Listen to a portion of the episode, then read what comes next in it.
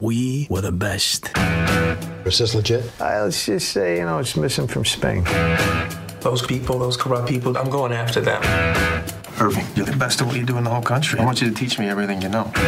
But if you run, then your life's over. This is where the politicians and the mafia intersect. You are taking us to a very dangerous place. What are those the guys that you guys are scared of? They look like the perfect people to buy me a drink. American Hustle. Select theaters December 13th.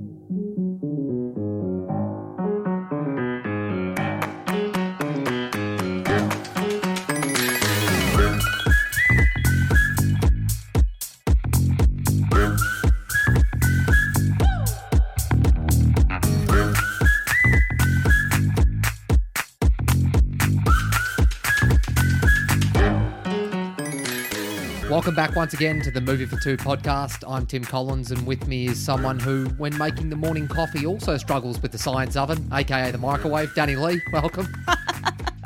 That poor science oven. Yeah, I can't quite get it right, can I? Yeah, your heating of the milk is uh, quite hit and miss on on the weekday morning. Depends what mug it is, depends how cold the milk is. if you're comparing me to Jennifer Lawrence, I'm okay with that though. Yeah, I thought thought you might have taken that. How are you finding this uh, self isolation thing overall? We've run out of beer. Yeah, yeah, it's it's definitely the first commodity that is uh, to run low, isn't it? I thought we were going to run out of milk first. We've run out of beer. Yeah. We're going to have to go back down the street. Yeah, so beer aside, I think we're doing okay overall. We've uh, we've got a fair bit of movie watching done, which has been good. Um, obviously, we're starting to get back into the swing of things with these episodes. Mm-hmm. We've uh, we've so we've gone for American Hustle with this particular one. I think we wanted to go in a slightly different direction, given that we've touched uh, quite a bit on the rom com genre of of late. When you think we've done Silver Linings Playbook, you think of Crazy Rich Asians. We did Focus, and that's a heist movie. It- It's, It's not a heist movie. It's it's it's trying to be a heist movie. It's a rom com. what did we do most recently? When Harry Met Sally? Yeah, I should remember that considering I recorded that like two days ago. so now on to American Hustle, which is a totally different genre. This is in very much the sort of the con and, you know, who's conning who kind of genre. This is a really, really good movie. There's a lot that I want to get into, so let's get to it. American Hustle was released in Australia on the 12th of December 2013. This is a movie about a con man and his girlfriend who are forced to work for a boundary crossing FBI agent who wants to use them to take down corrupt officials and members of the mafia. This stars Christian Bale, Amy Adams, Bradley Cooper, Jennifer Lawrence, Jeremy Renner, Robert De Niro, and many more. That's a pretty fair cast, isn't it? Yeah. This movie was directed by David O. Russell, who basically just pulled together the cast from his previous two movies in Silver Linings Playbook and The Fighter. Yeah. Uh, this was an Oscar nominee for, let me just read this out Best Picture, Best Director, Best Actor, Best Actress, Best Supporting Actor, Best Supporting Actress, Costume Design, Film Editing, Production Design, and Best Original Screenplay. Unreal. Somehow it didn't win for any of them, though. Well, didn't it come out in the same year as Wolf of Wall Street? It did, yeah. Yeah. But still, you know, it was nominated. That's like 10 categories. Didn't get yeah, you nominated think the one. odds would have been in their favour, that's for sure. Yeah. So this had a budget of 40 million and made 251, which makes it an unquestionable success. It has an IMDb score of 7.2 out of 10, which I think is on a hmm. little bit on the low side for this. I think it's a little bit better than that. And Dani, about right. You quite like movies like this, don't you? That sort of touch on sort of fact and real life, but have a bit of a loose interpretation of that. Yeah, loose is definitely the word. Yeah. Because, yeah, like so many other Hollywood movies, it's based on true events. But I think this one really stands out because what's true and what's dramatized really doesn't matter here. You're Yeah. not going to this movie for the facts. I didn't even know it was really based on a story, like if you were going to see it for the first time. And I'm not at all saying that this replaces the reporting that goes into finding the truth because from what I've read, the real story is actually more outrageous than the movie. Yeah. So it's just the strength of the acting in this that's the reason that we watch movies about real events rather than documentaries or reading the articles that they come from. So I think the best line in the movie that sums up this whole thing is razzle dazzle. It's about the theatre of the whole thing. Yeah. This is definitely an elaborate, over the top movie. It's pretty crazy. It's pretty zany yeah. and loose in places. The thing about it, and this is what I had when I was jotting down my notes, as we as I always do, I'm just jotting them down on my phone as we watch the movie. I had basically one note for this whole movie. Most of the time, I write down a whole bunch of stuff. I've got stuff everywhere. For this one, I don't know. I just wrote down one note and then basically just took the rest of it in. And I don't know why I did that on this one. I just happened to do it. The one note that I had was this is David O. Russell's Goodfellas. That's what everyone else is comparing it to. And I hadn't read I hadn't read all the other stuff, and that's not me trying to big me up. It's just that you know, you and I we're we're very enthusiastic about our cinema and movies and all that sort of stuff without being like super hardcore nerdy Yeah. about it. We don't know the history of literally everything like some other people do. However, it basically does feel like a Scorsese movie this. Particularly the opening, like, I don't know, 20 minutes or so. I'm like, this is Goodfellas with a slightly different director. But it's the same, the way it's delivered. You've got the, mm-hmm. the the narration, the way that you presented both sides very quickly. Mm-hmm. You know, you, you you quickly think back to the all of those sort of navigating through the bars and all of that in, in, in Goodfellas. I'm like, this is just Scorsese down to a T. But what I love most about this movie is that sort of the plot is of secondary importance to the movie. It's like, and you know, I do have a few problems with the with the plot, and we can talk about that a little bit later. But it's sort of, it really doesn't matter a whole lot. This is all about just getting lost in the characters. It's a character study basically, and it's essentially all about excess and the American dream and sort of wanting a better life for whatever that means. But the way that that's sort of all done is in this really, really Scorsese way. You've got like the way that the camera moves is like hmm. Scorsese, the way it like goes into people's houses and then goes into people's like you know the clubs and you know and bars and all that sort of stuff. Restaurants. Yeah, all of that. The way that these big booming pop tunes come in at like critical junctures, and we'll sort of get to some of that Yeah. stuff shortly. It's kind of like Scorsese in a bit of a crazy, zanier kind of way. And I, I absolutely love it for that. Yeah, I think the most important part is that it opens with that really tense meeting of the three main characters. You start with the tension, which is the same as Goodfellas. It, op- it opens with them shooting a guy in the boot, right? Yeah. Yeah. Well, it actually open, this one actually opens with Christian Bale putting his hair on. But if, if you want to get really specific. That is true. Yes. So, Dani, what about this uh, this movie makes it a movie for two in your eyes? I think it's because the overarching theme of the movie is reinvention and like we can all relate to that, right? So it's I found it really empowering to watch. And by the end of the movie, because of the way the characters just embody these wild versions of themselves, you come out of the movie feeling braver, more bold, and maybe you even think you should try out some hair rollers. Jesus, I thought you were going to say maybe you even think you'd try out some crime. I was like, I was like, Dani's feeling empowered to try and have a life in the underworld. I am not cut out for that, that's for sure. the thing that I had for this about what makes it a movie for two, and it's what we said when we did Silver Linings, and obviously it's no surprise here, it's just, it's the same director. That David O. Russell is one of only a very small number of directors, I think, who's really interested in actually creating seriously fascinating characters in both men and women, particularly in this particular genre. Women are typically little more than materialistic nags that sort of turned a blind eye to their husband's crime. You know, you think about pretty much all of the crime movies Yeah. in, in history. The women, there's there's no fleshed out characters in them. It's No. it's often that those characters are so poorly written. They're sort of they're nothing more than almost and They're all being cheated on. yeah, they're all being cheated. I on. mean, they are in this anyway, so I don't know why I said that. and and and they're written in a way that you hate being around them when they're in the scenes. You just want them to piss off. It's like mm. go away. Whereas in this, you've got two incredible female characters coupled with two really great performances by the actors that play them. Mm. And so I think that this is a movie for two because it embraces some of the best qualities of this particular genre, but then gets rid of those poorly written female characters that so often plague this sort of genre and swaps them for two real scene stealers. Couldn't have put it better myself. Oh, thank you. Do you want to get into the segments? Absolutely. Okay, so as always, we'll start with perfection, imperfection. We'll start with perfection, where we pick out things that, for one reason or another, were perfect in the movie. Can I start on this one? Go for it, yeah. I just wanted to say that my first point touches on what sort of what you were saying earlier about the sort of the loosely based history thing. Yeah. I absolutely love the first thing that you see in this movie is a line that comes up on the screen that says some of this actually happened. I love yeah. I love that. It gives you an idea of like, okay, this is going to go somewhere interesting. Yes. But it's not going to get bogged down in stuff that it doesn't need to get bogged down into. It's going to be a pretty entertaining take on that particular thing that it's it's that it's referencing that it's based on. Yeah. I think particularly for an Australian audience, where we're, not so familiar with some of these sort of you know points in American history and these sort of scandals and that sort of stuff. That's not sort of broadcast to us in quite the same way. Hmm. We don't really want to get stuck in the nitty gritty of those sort of stories. We're more looking for the entertainment. And then when you see that come up, you're like, okay, this is going to be based on something that's pretty out there, Yep. but I'm going to get a whole bunch of unreal entertainment around it. Yeah, I really love that point too. It means you didn't have to go into this movie because it's not the shortest movie. No, it's like two in- hours 20, yeah. Yeah, so you can go into it being like, okay, this is just going to be a bit of fun. So what have you got for uh, perfection?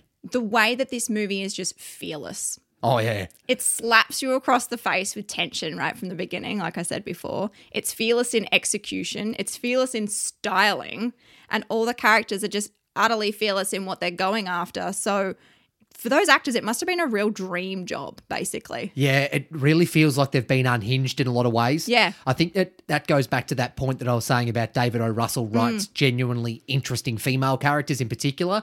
You can really get a sense that Jennifer Lawrence and Amy Adams in this have just been told to fucking go for Yeah. it. Like, just like, you know, and it. I mean, in a lot of ways, Jennifer Lawrence is doing much the same thing that she's doing in Silver Lining. She's playing this pretty extreme character, but Amy Adams is sort of being totally just let off the leash as well, and just being like, just go for it, be the most outrageous version of the, of you that you want to be. Yeah. and we're going to embrace it. I watched an interview with her.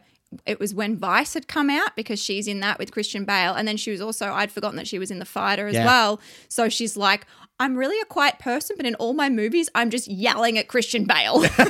That's a good point. I actually hadn't thought about that. yeah, she's so strong. It's just amazing to watch. Speaking of this being extremely bold, one of the points that I had for perfection was just that this is uh, costume designers gone totally mad. Oh my God, yes. So it's like Yep. velvet perms, hair pieces, just fur everywhere. Gold is everywhere. Uh-huh. Enormous lapels, even bigger collars. Like the whole thing's completely and utterly mental. But it, it looks so awesome. And what I love is that it sort of ti- it sort of ties into the the idea of what all of these people are trying to achieve, which is this sort of American dream and trying to escape where they're from and sort Mm-hmm. of you know access riches and a lifestyle that they always thought was beyond them. And they think that all of this materialistic stuff is what that is. Yeah, And the so it- biggest version of themselves, basically. so it ties into sort of what they're all trying to achieve, and even though that the costumes are totally and utterly insane, Yes. at the same time it fits with the tone of the movie in a in a really neat way. Yeah, because at the start, Amy Adams, everything she's wearing, I'm like, oh, that's beautiful. But then I- in my head, I kept picturing all the outfits I know she was going to be wearing by the end of it. And it's so funny that you pick up on the lapels because, like, the men, their lapels are huge, and her dress is probably the size of their lapels. How much uh, double sided tape do you reckon was going on in this one? Oh, dear. She wears plunging necklines to a pretty extreme, uh, yeah. very uh, very noticeable lack of bra too. Is that this is my one of my imperfection points right? for sure. Right, I wasn't sure if I was allowed to bring that one up. Yeah, no, you were. Okay. what else have you got for perfection before we get later to imperfection? I love that the narration is done by so many different characters. It really adds to the con because you don't know who is in control of the story, who's going to be telling the story next, which angle is it coming from, just like you don't know who's in control of the actual con that's happening or Yep. the scam. It's got that sort of Goodfellas vibe as well in the way that you're getting sort of narration from two sides. Yeah. And you, it's it's not just the, a single character providing a single point of view, and you are getting that sort of you know meeting of sort of different ideas and different viewpoints, and Mm. I think that's an interesting way. I'm not sure that as from a from a narration standpoint that that's a common theme. I, No. That felt to me as though quite an unusual way to take narration. It did to me too, and especially at the start where it's more narration than dialogue. Yes. They're talking over the top to explain everything, and I was like, oh, I don't remember the narration being such a big part of the movie, but it definitely does dwindle out towards the end. One of the uh, one of the other things that I had for perfection was just the timing of the music in this is just That's incredible. my next stop point. It's just so many awesome, awesome moments, and and where the music just comes in, and as we said before, it's that real Scorsese thing of just Yeah. dropping like an absolute pop banger into a sort of like a big moment. Yeah. I was going through, and I think a few of my favorites are when um, "Goodbye Yellow Brick Road" by Elton John drops at one of the sort of the key junctures in in the movie, and it's where. Sydney and Rosalind face off. Obviously, you've got the wife and the girlfriend sort They're of meet for the, to the party. for the first time, and then you've got the fake sheik is meeting the mayor.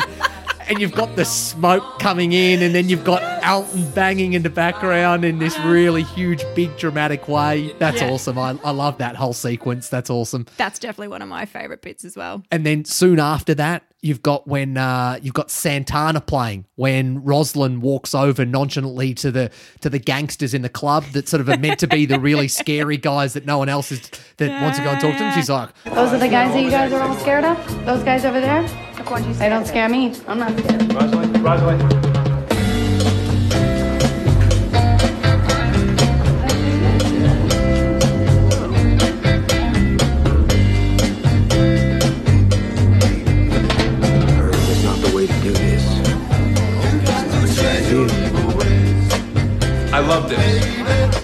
And then uh, I think the other one, which is really really effective, is when the FBI thinks they've got the confession that they need, and Oh, you get yeah. there's the Jean Genie by Bowie. Wait, wait, wait, wait. If we have to pay somebody off, we'll pay somebody off. If we have to lean on somebody, intimidate somebody, we'll intimidate them.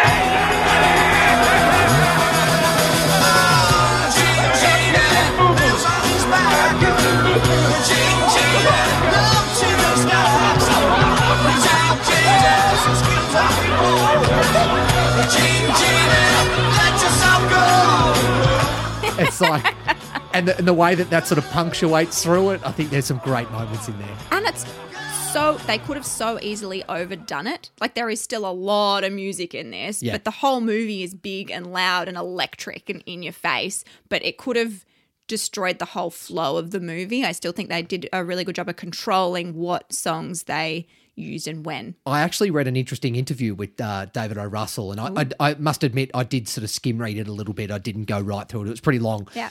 But he was basically saying that one of the things that appealed to him about a lot of the tracks in this is that he wanted to pick out things that weren't considered intrinsically cool. And sort of almost reverse the way that people sort of see them. So things that are maybe seen a bit cheesy or a bit uncool, and put them into a cool setting and totally change the perception of them. And I was like, if you actually go through the list of songs Yeah, yeah, that- yeah. that's on it, it's not a cool list. You know, it's like Bee Gees and Elton John and all this sort of stuff. Like that Yeah, yeah, stuff's yeah. not like that stuff's popular in its day without being intrinsically cool, if you know what I mean. And he's gone and made deliberate choices like that and put a totally different slant on all those tracks. I just had to go and look at the actual soundtrack and because that's actually a really cool point. I love that. It's worth following on uh, on Spotify. This one, listeners, if you haven't had a look, check out the American Hustle soundtrack on Spotify. It's a banger. that's a lot of fun. What else have you got for perfection? I think that Amy Adams steals the whole show. Oh, really? Yes. I actually had a thing that I think Jennifer Lawrence does. Oh, That- okay. that's okay. Yep. Fine to disagree. I yeah, like yeah, it. Yeah, yeah, yeah. Can I give you my points? Yeah, of course. Why? Okay. So Bradley Cooper, I take a while to kind of warm up to him. Yeah, I think he's a bit of a dick in this. Well, I mean, he has to play the dick. He has to play a dick, but I also don't believe he's acting until he gets really reckless. Yep, yep, You know what I mean? totally.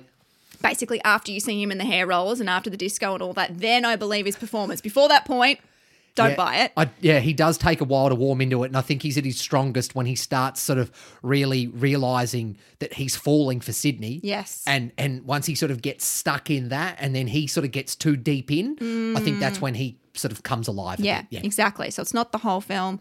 You kind of you expect Bale to do this and to do it well. So there's just that level of expectation of him being higher than everyone else, I think.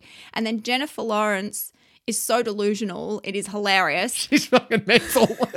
but but Amy Adams is playing she's the biggest role in this because she's like the brains behind the whole con basically. Without her the whole thing falls apart. Yep. And because she's more subdued, she makes you really lean in and pay attention. Yes, yeah, I, I know what you mean. She's um, there's a sort of th- there's there's probably more layers to Mm. her character, whereas Jennifer Lawrence is sort of like you know she's she's you get what you get. Like it's sort of it's all it's all um, you get it immediately. You don't sort of sort of you know sort of get into her character steadily as you go. Yep. she's a complete and utter lunatic from like literally the first time.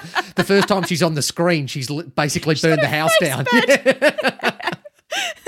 The lamp with the sun in it. One of my other points that was just on Jennifer Lawrence was how good is the scene when she's just screaming "Live and let die" while, while cleaning the house, aggressively, cleaning bench tops. Her son's just sitting in the background, kind of like, okay, this is normal, perfectly normal day in her household by the look of it. so, so good. yeah, some good miming in this. I also love the um, when it when it comes to really overpowering music. I love the big Delilah scene in the club when you've got uh, Irving and then you've got Carmine the in the club and they Oh, stand up together Yeah, yeah, yeah. and they're doing the big Delilah Ah, song. ah. Yeah, yeah, yeah. I'm not going to sing. That's Sorry. a really.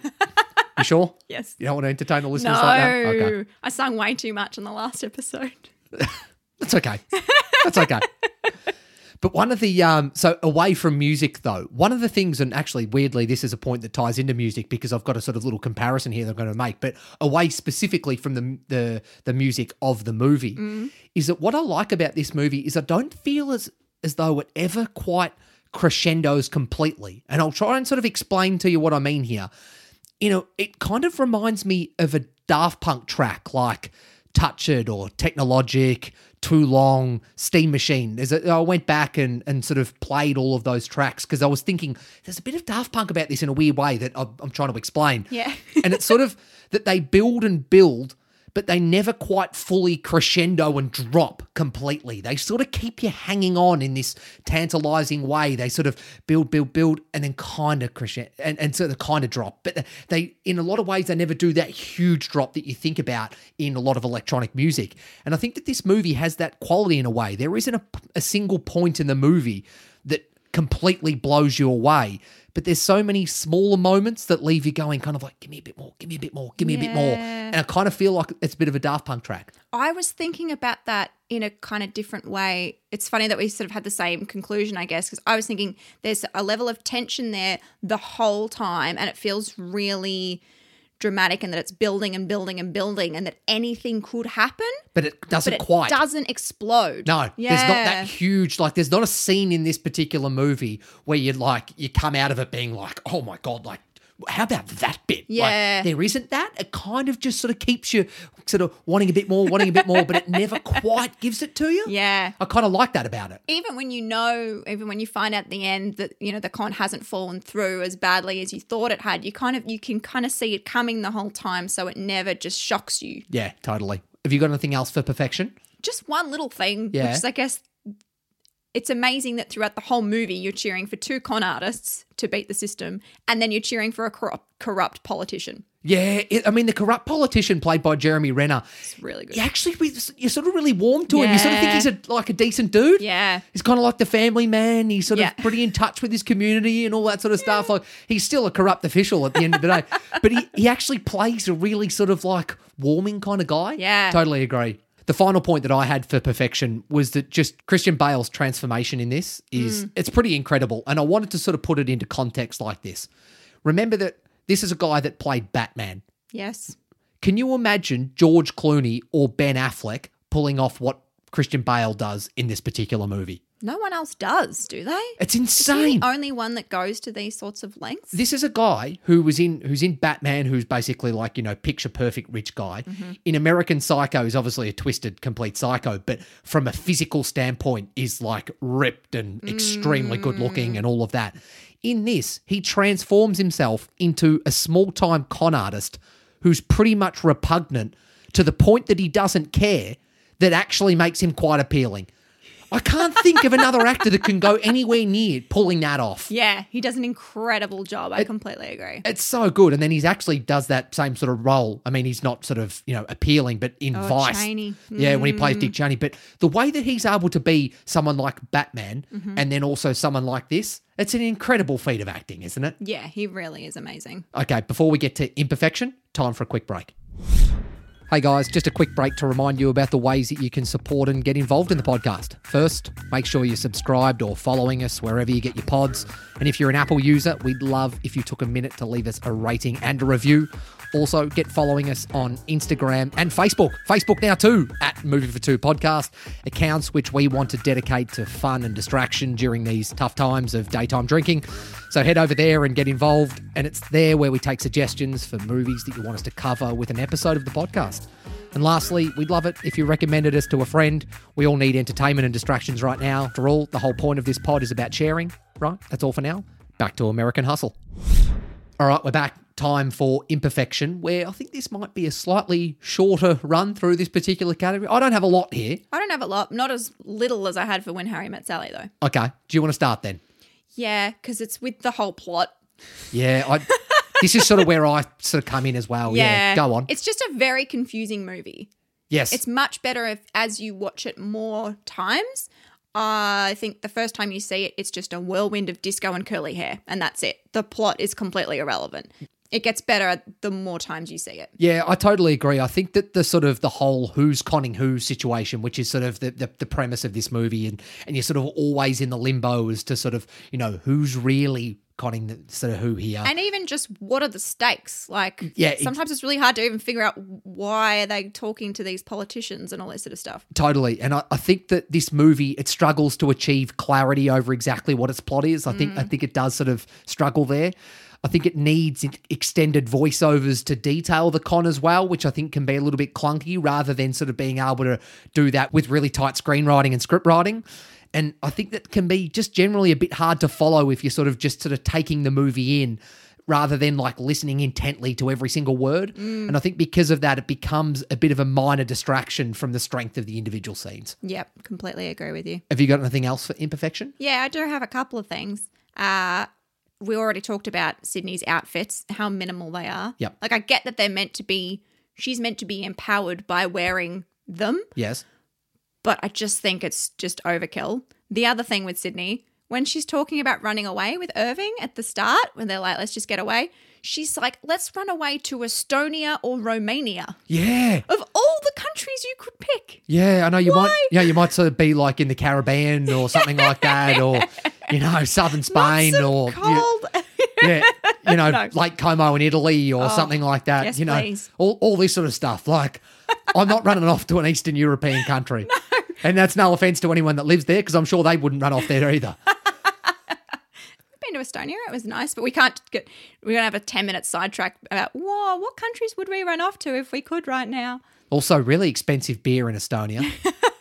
Do you remember that? It wasn't cheap up there. no. Latvia was the same. Weirdly, you'd think in hmm. those Eastern European places it'd be relatively cheap. No. It's not. Don't go there if you want to sort of, you know, get the sauce for not a lot of cash.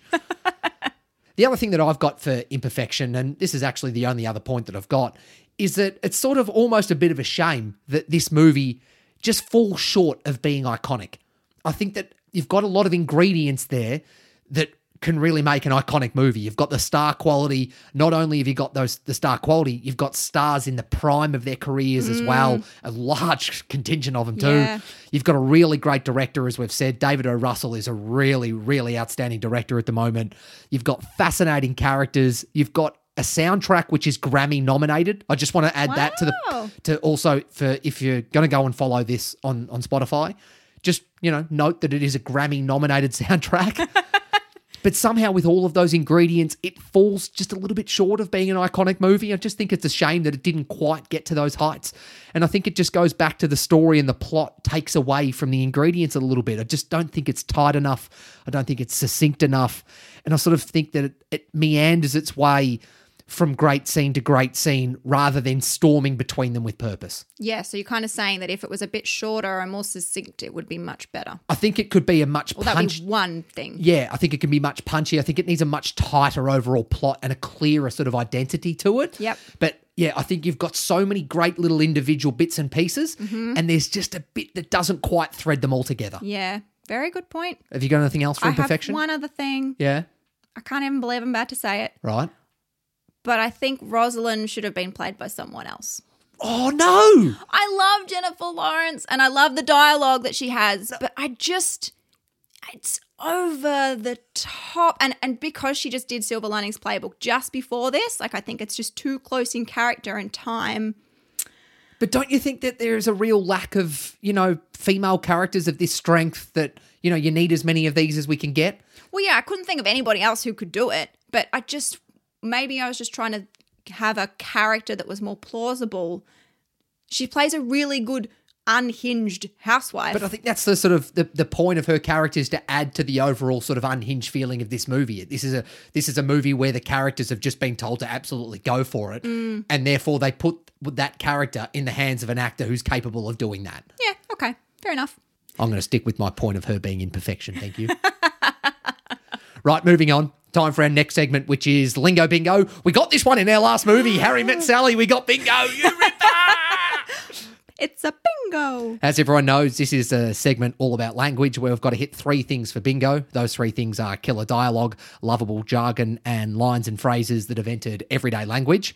With this one, killer dialogue, it's definitely got some good contenders. There's a lot in here. Have you got a favourite? I think one of my favorites is when Irving and Richie are in the museum and they're looking at the painting. He says, People believe what they want to believe because the guy who made this was so good that it's real to everybody. Now, who's the master, the painter or the forger? That's a fake. That's the way the world works. Not black and white, as you say, extremely grey. Yeah, I like that. It's a Real nice. Yeah, it's one of those little moments where Irving gets to sort of really demonstrate that he's the one that's seeing this whole picture in a way that the FBI just can't see it. Mm. Yep. I really like that little moment. He's that's a in good one. I, I think my favorite one when it comes to short dialogue is just uh, when you're first introduced to Rosalind and that you know it's very clear that her and Irving are not happy at all. And you know he's talking about like we're just not happy you know maybe we need to consider you know breaking up and all this. And at this point he's already sleeping with Sydney on the side Yeah. anyway. And Rosalind goes we fight and then we fuck. That's our thing. And then the next thing that you get is the narration from Irving. And he goes she was the Picasso of passive aggressive karate Passive aggressive karate is such a good line. It's so good. I love that little bit. Have you got another contender? I have another short one, which Yeah. is Irving and Carmine. And Irving says, I believe that you should treat people the way you want to be treated. Right. Didn't Jesus say that or something? Also, always take a favor over money. I think Jesus said that as well. It's good. And apparently, he got that from the real guy that he was sort of like playing. really? Yeah. You can imagine that being the sort of bogus sort of thing that a sort of con artist says. isn't Yeah, yeah, yeah. My other one that I've got in front of me is another Rosalind one. As you can see, I'm very big on. Ah, Yeah, I, I just, you know, her in this and in Silver Linings, I just think that they're two of the strongest female characters that movies have presented in a long time. Mm. And so I'm just, I'm just all for seeing more fully fleshed out characters rather than having movies where you've got, you know, one good character and then you've got a whole bunch of sort of, you know, totally unfleshed out characters around them. And that's why I like this particular role so much. do I need to be worried about your obsession with Jennifer Lawrence? No, no, not at all. I'm, I'm not sure that I can just go out there and get her. Okay, that's good to know that that's your boundary. So I like when he uh, he comes home with the microwave that he's just been given by Carmine, and he, they're calling it the science oven because they don't know what the hell that it is. anyway, it's just so good, and uh, so he comes in. I told you not to put metal in the science oven. What'd you do that for? Don't make such a big deal. Just get another one. I don't want another one. I want the one that Carmine gave me. Oh, Carmine, with the one that Carmine gave me. Carmine, Carmine. Why don't you just marry Carmine? Get a little gold microwave and put it on a chain around your neck. You want to be more like Carmine? Why don't you build something like he does? Instead of all your empty deals, it's just like your fucking science oven. You know, I read that it takes all of the nutrition out of our food. It's empty, just like your deals. Empty, empty. That's bullshit. It's not bullshit. I read it in an article. Look, by Paul Brodeur. Bring something into this house that's gonna take all the nutrition out of our food and then light our house on fire. Thank God for me. she always turns it around into her being the savior Uh, every time. It's brilliant. She's so good. I love it. That uh, the author of that article, I think, sued them. Really?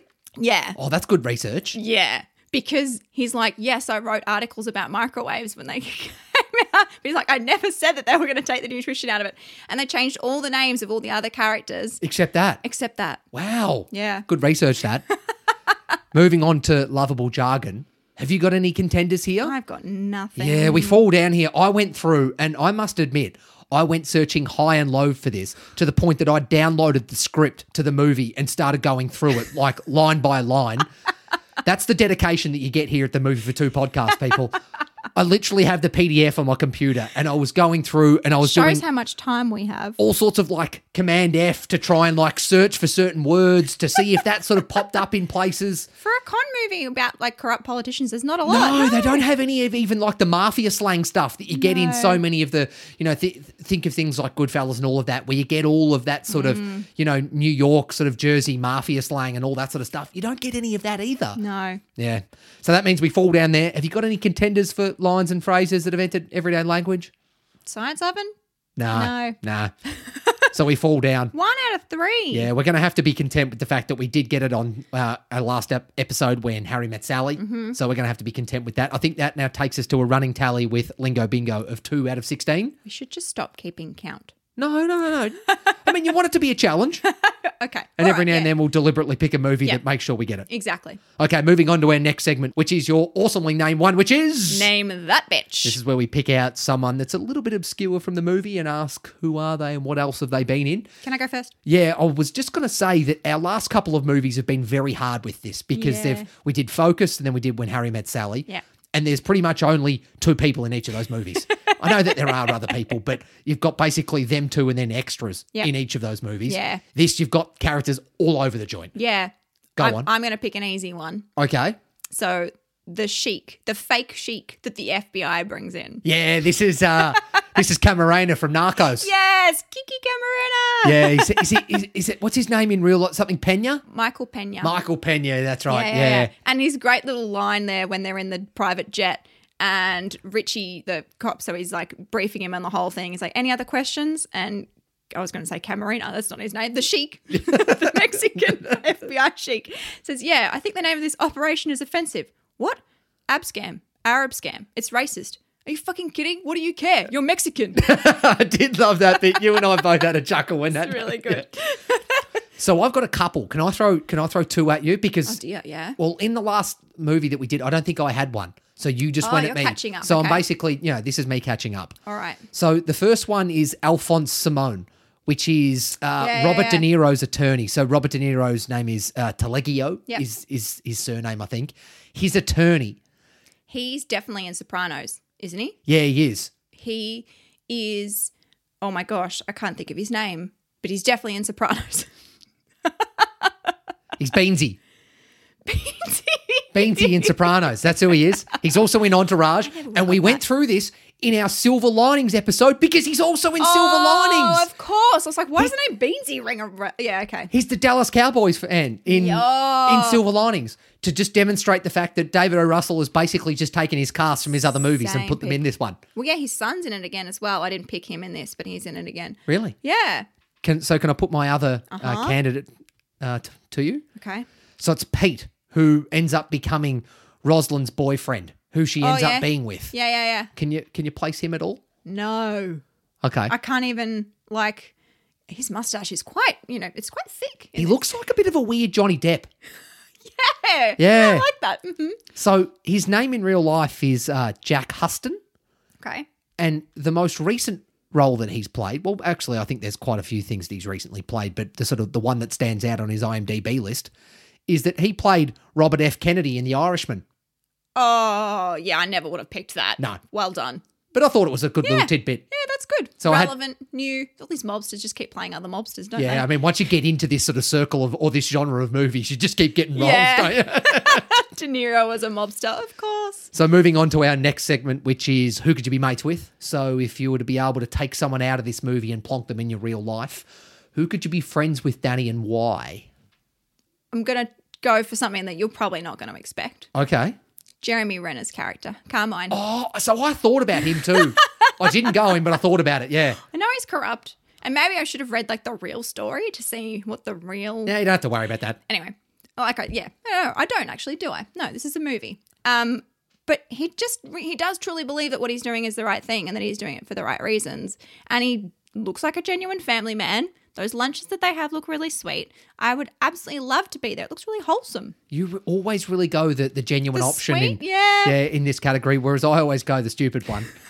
Well, he also seemed to have a lot of connections and you'd get to go to those casino openings. That looked like fun too. Yeah, you get you a good blackjack table, that's oh, for Oh, yeah. sure. So I was going through them and basically ended up at a bit of a process of elimination here. Okay. So I just want to sort of go through the candidates and explain why you wouldn't want to be mates with them first. so to start with, Rosalind's an absolute psycho. Yeah, I couldn't trust her. You, you don't need a friend like that. No. Sydney is always playing someone, so you'd never really know if you're actually friends with Sydney. yes. Richie, played by uh, Bradley Cooper, as we said, he's he's a bit of a dick. Oh yeah. Yeah, you don't really is. Yeah, you don't really want to be mates with him. Carmine, I know you've just said him, but he's essentially a crook mayor, and you know I don't really want to be mates with a crook politician. I will be. So that leaves me with Irving as essentially the default option here. Yep. And so I was thinking about this and I was like, how could I put a positive spin on a friendship with this bloke? And so the only way that I could think about doing this is if, you know, and I don't want to say that I'm looking for this situation, but as if you, Dani, weren't in the picture. Oh, This is the only way that I could be particularly friends with this guy from an enthused perspective. And I'm just going to explain to you why. you want to have a relationship with Christian Bale? No, no. Okay. It's if you're a single bloke Yes. and you're going out with a guy like this who's got the confidence to go and talk to a lot of girls, uh-huh. but doesn't necessarily have the looks to get the deal over the line, you might be ah. positioned quite nicely in that overall s- social arrangement. That might be a, a way that you could do quite well for yourself as a single bloke. And I was just thinking, that's the only way that I think I can get one of these characters in there as a positive slant as being mates with. You've definitely picked worse characters in these movies. Yeah, I thought I was quite creative there. I thought that was good. You did very well. That pool party there at the start looks quite fun. Yeah, it does, doesn't it? Although his outfit where he's got his guts hanging out with this sort of like, you know, mesh thing oh, going on. Oh, and- no thanks. Yeah. if you can pull Amy Adams, I'm pretty happy with that. Yeah, true. She's stunning in this. Moving on to our final segment, which is prequel, sequel, or spin off. So if one of these was to come along or you could pitch one, what would you want to see, Dani? I think we need a sequel just to be sure that the kid of Rosalind is okay. Oh, yeah. What a shocking household that kid comes up. the Poor thing. I really hope he turns out okay. Yeah. But just that was just a side note. Okay. More importantly, I want to know what's going on with the Florida mobsters. Oh, so this is what I had too. A Miami spin on American Hustle. yes. Yes. Exactly what I had. The only the only thing that I had as a specific point in here, which is maybe slightly different to yours, is I'd like to see that. Mm-hmm. Yep. But with basically a straight director and actor pairing between David O. Russell and Robert De Niro. Yes. That just Yep. as a pairing without maybe the distraction of all of these other characters around. Yeah. And really focusing in on that, I think would be absolutely awesome. Yep. Because when De Niro's in this, he goes back to that super sinister De Niro that you might have seen in some of his sort of more old school roles. Yeah. Rather than the sort of bit of a softie that he plays in some of his more recent stuff. Yeah. He comes into it and he's like terrifying in the five minutes that he's in this movie, isn't he? He's like, He really is. You're so passionate about this because he, he just like puts this sort of like jolt into the whole thing when it's sort Mm. of going along at a pretty cruisy sort of pace for a little while there, and then he comes in and it's like bang. yeah. And the he's like- stakes are much higher. Yeah, so I've had exactly the same thing. I think if you were going to put something, maybe it's yeah, it's more of a spin-off than it is a sequel. I think Yes. you just like to see that world. You know, let's move away from this world in New York and let's move down into Miami. Because it's like disco Scarface. Yeah, I really like that, and but in a little bit of a crazier, zany way Yeah, because you get fun. that David O. Russell thing, so it's not going to be quite as hardcore. Yeah, yeah, I think it's fun, but then you've got an awesome character because I think you know, even though you only get five minutes of De Niro, there's a properly fleshed out character there. Mm, I think yeah. that'd be an awesome spin off. Casino dealings with Abu Dhabi and all sorts of stuff. yeah. Oh, it's so good. Backstory. I like when we end on agreement, Dani. We're going to have to end there. Thank you. Thank you. We'll be back again uh, probably Soon? Yeah, very soon. We're going to try and do these quite regularly over this strange period that we're in. Until then, everyone, give us a follow on Instagram and Facebook at Movie for Two Podcast and leave us a rating and a review on Apple. That's all for now. You've been listening to the Movie for Two Podcast. Bye.